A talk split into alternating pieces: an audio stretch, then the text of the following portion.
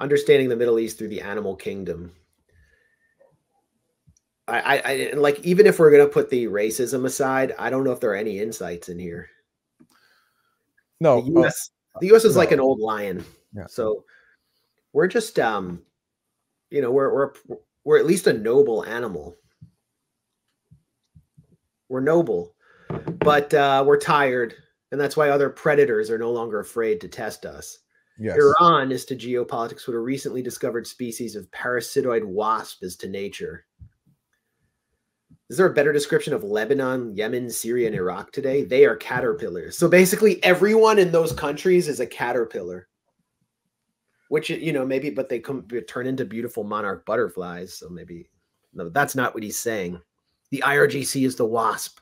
The Houthis, Hezbollah, Hamas, and Kataib Hezbollah. That's who uh, launched the attacks, you know, on U.S. Uh, installations in Iraq are the eggs that hatch inside the host Lebanon, Yemen, Syria, and Iraq and eat it from the inside out. right. No mention of Israel anywhere here. We have no counter strategy that safely and efficiently kills the wasp without setting fire to the whole jungle. Hmm, I mean, imagine the boomers who think this is smart. Hamas is the trapdoor spider. The spider leaps out at great speed, seizes its prey, and hauls it back into the burrow to be devoured, all in the fraction of a second. Oh yeah, that perfectly describes Hamas. They just get in there and take all the all the Jews back. They're just like spiders. There really isn't anything else though that we can learn about Hamas from this column. Um, Netanyahu is like the Sifaka lemur. They're primates, and they they hop back and forth. You notice how the um, Netanyahu. He won't talk about Israel though, but he talks about Netanyahu because he's the only villain in Israel. Oh yes, exactly. If only Netanyahu could be replaced, and Israel would go back to being, uh, you know, this wonderful liberal place that just wants to live in peace with its neighbors. It's just Netanyahu is the is the problem. That's that's been Thomas Friedman's line. That's pretty much the Biden administration's line now too. They they pretend as if the only the only problem is with Netanyahu. Otherwise, everything would be um, totally fine. Yeah, well, at least Netanyahu, like the US, is in Thomas Friedman's mind a red blooded mammal, and lemurs are kind of cute. So Netanyahu is cute. He just can't make up his mind. That's the right. problem with Netanyahu, according to Thomas Friedman. And that's why he's a lemur. Uh, yeah. But the, the, the, the, Arabs are evil vipers and spiders. And, you know, and then this imagery was never used historically for Jews by Nazis and other anti-Semitic fascists. It's not like he's just repurposing classical anti-Semitic imagery to apply to Arabs because they're getting in the way of our colonial plans. Yeah, so this is the New York Times. It's like the the spectrum of the New York Times is basically open racism, like uh, Thomas Friedman embodies, and then like the passive racism. So, for example, in all these headlines, they go out of their way to like erase Israel's role. And so he, this headline, for example, UN official says shells hit a crowded shelter in Gaza. Several deaths and dozens of injuries were reported in the strike. The shells just happened to hit a crowded shelter in Gaza. Whose shells are they? I don't know. I don't know. It's a mystery. And like, so it's like, that's like the, that's what we get from the Times. You have open bigots like Thomas Friedman. Then you have the more artful bigots who like go out of their way to whitewash everything Israel does. But Thomas Friedman, this is who he is, and you know, for some people might not have seen this clip, and so for those of you who have seen it, I apologize to subject you to. I it got it up. Okay. Yeah, go ahead. Well, this is Thomas Friedman describing, you know, talking about to to Charlie Rose, who used to, you know, be a really prominent uh, talk show host on on PBS and and CBS uh, about how you know why it was so important for the U.S. to invade Iraq. The terrorism bubble that basically built up over the 1990s said flying airplanes into the World Trade Center, that's okay. Wrapping yourself with dynamite and blowing up Israelis in a pizza parlor, that's okay. Because we're weak and they're strong and the weak have a different morality. Having your preachers say that's okay, that's okay. Having your charities raise money for people who do these kinds of things, that's okay. And having your press call people who do these kind of things martyrs, that's okay. And that built up as a bubble, Charlie. And 9 11 to me was the, the, the peak of that bubble. And what we learned on 9 11 in a gut way was that that bubble was a fundamental threat to our open society. Because there is no wall high enough, no INS agent smart enough, no metal detector efficient enough to protect an open society from people motivated by that bubble. And what we needed to do was go over to that part of the world, I'm afraid, and burst that bubble. We needed to go over there basically. Um, and So basically, this is just like his current column. That part of the world and go over there. How he identifies entire countries as insects. um, uh, take out a very big stick um, right in the heart of, of that world and, um, and burst that bubble. And there was only one way to do it because part of that bubble said, We've got you.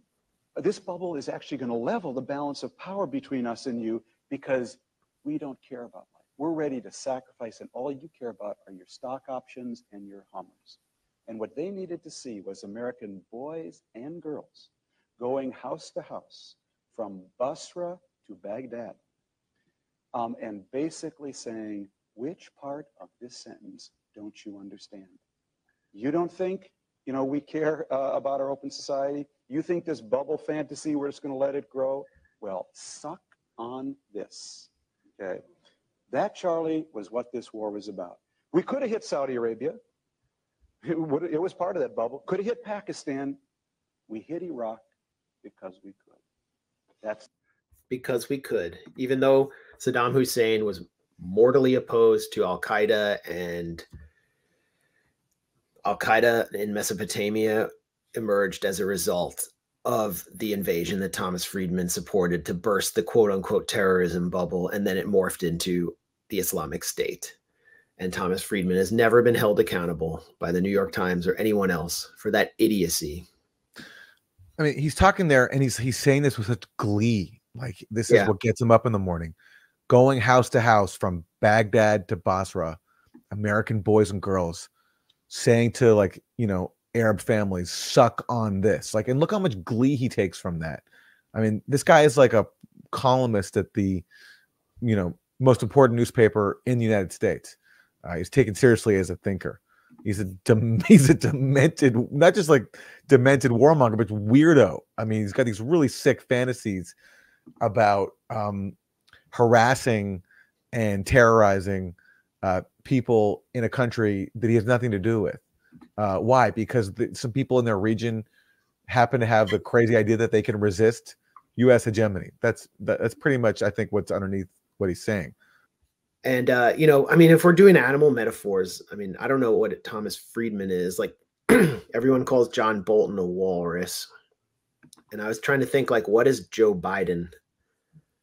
Um, what animal would our leader be? Because he didn't address Biden. He says Netanyahu's a lion. I mean, Netanyahu's a lemur, but the US is an old lion. But what is our leader? And I was thinking like about, you know, one of the most distinctive qualities of Joe Biden which is that he likes to smell people. He likes to smell young girls' hair. I don't know if we'll get banned for showing this. You're not allowed to show this. Um, and it occurred to me maybe he's like a just a dog because dogs love to smell people's hair. Yeah. And this was like uh, I remember when the Biden camp when Biden announced his run for president, the Biden campaign issued some statement about this, like to get out ahead of the story, so they would, so it wouldn't become an issue. Oh, I don't remember that. Wow. Hmm. But he, he's kind of like an old dog. I think a lot of our political class are like old dogs, like um, Nancy Pelosi, Diane Fines, John Fetterman, uh, to some extent Mitch McConnell and Diane Feinstein. But they're they all have their old Yeller moment. Did you ever see Old Yeller? I've not seen old old Yeller. Okay, no. well, great children's film, like you know, from the classic Disney era. But Uh-huh. at the end, Old Yeller, sorry to ruin it for anyone who hasn't seen it, but at the end, Old Yeller gets rabies and he has to be put down. He's just like, he's, he's old, he's an old dog. And like, that's where our political leadership is, is like when Nancy Pelosi is screaming at protesters, go back to China. That's like her Old Yeller moment. and and you know Biden has them all the time now, where he just starts screaming incoherently, and he needs to be like carted away. Oh yeah, and but Nancy had that also a few days before when she said that the people protesting genocide in Gaza outside her home might be working for Vladimir Putin, and that the ceasefire is Putin's message.